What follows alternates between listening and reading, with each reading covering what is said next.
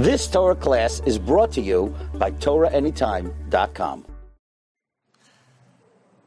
When we look at the Ani Maamins, it's important to pay attention not just to the Ani Maamin, which is in the Siddur, but also to the way the Rambam himself actually wrote the text.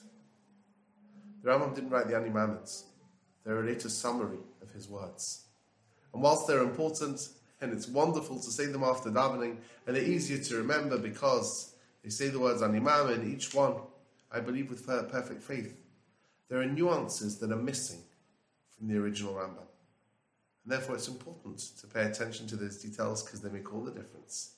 But at least as a starting point, we can say, Animam and Bemina Shlema. I believe with perfect faith. Shahabayri Esparach Shmai. Ubayra Manhig. Chala Bruim Ulavada Asa Aisa Vyasa Maasim. I believe with perfect faith Hashem is the creator and ruler of all things. He alone has made, does make, and will make all things. But the Rambam goes into more detail. He says the first principle of the 13 is the existence of the Creator, blessed be He, i.e., we have to understand there's an existent being. It's invested with the highest perfection of existence. He is the cause of the existence of everything else. In Him they exist, and from Him emanates their continued existence.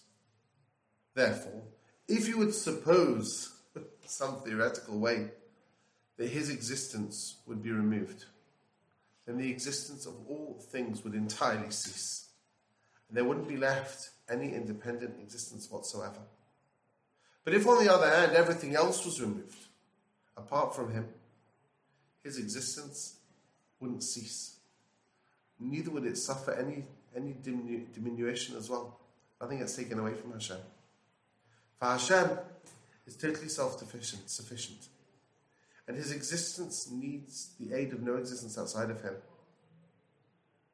Whatever is outside of Hashem, whether it's the intelligences, either malachim, celestial spheres, anything below them, all of them need Hashem for their existence.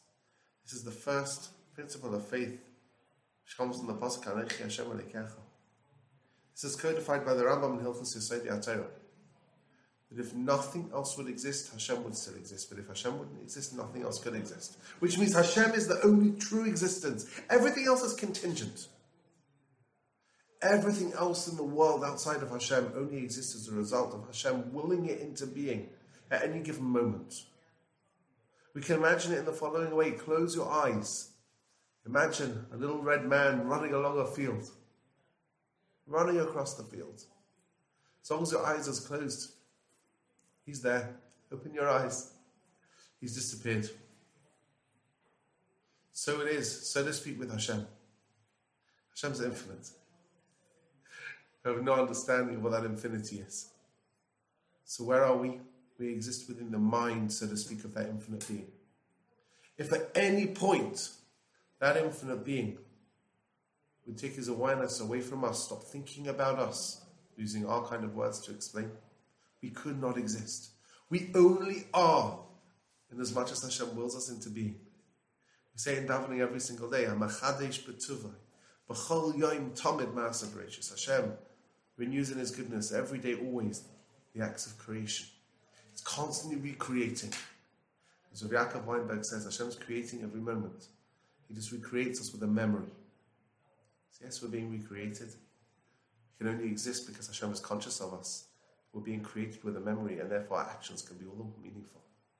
You've just experienced another Torah class brought to you by TorahAnytime.com.